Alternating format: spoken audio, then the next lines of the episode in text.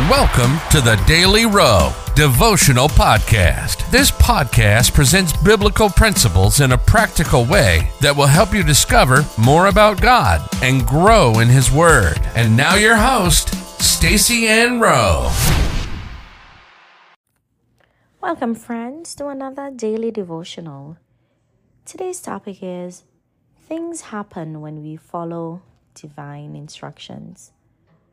Bible verse comes to us from 2 Kings 4, reading verses 3 to 4. Then he said, Go, borrow thee vessels abroad of all thy neighbors, even empty vessels, borrow not a few. And when thou art come in, thou shalt shut the door upon thee and upon thy sons, and shalt pour out into all those vessels, and thou shalt set aside that which is full. Every time in the scripture that persons made the right choice to follow a di- direct or divine instruction, something significant happens. Financial breakthrough occurs.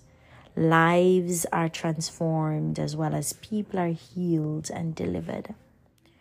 Choosing to obey one divine instruction changed the life of the widow in 2 Kings 4, verses 1 to 7. The creditors had come to take her two sons as slaves in exchange for the debt that was left behind by her husband when he died.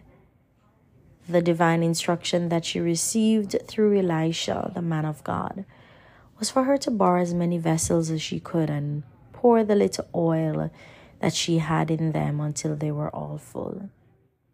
Although the instruction that she was given never made sense, she did it and her life changed. As a result of her obedience, she gathered enough oil to pay off her debts and meet the needs of her family. What she shows us through her, through her obedience is that we cannot afford to ignore a divine instruction. There are two ways that the Bible teaches that we should respond to divine instructions. The first is to apply our heart to instruction.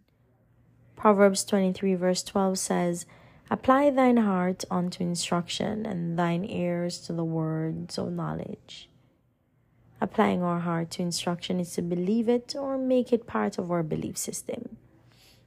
The first prerequisite for us to carry out a divine instruction is to believe it.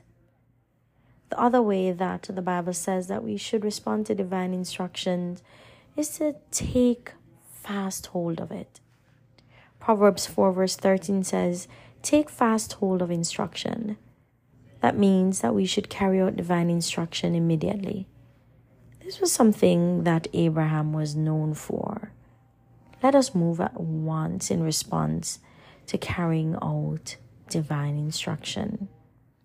Life application. Make room for things to happen in your life by believing divine instructions and carrying them out quickly. Let us pray. Father, help me to walk in obedience to your instructions. And as I do, position me to receive what you have in store for me. In Jesus' name, amen.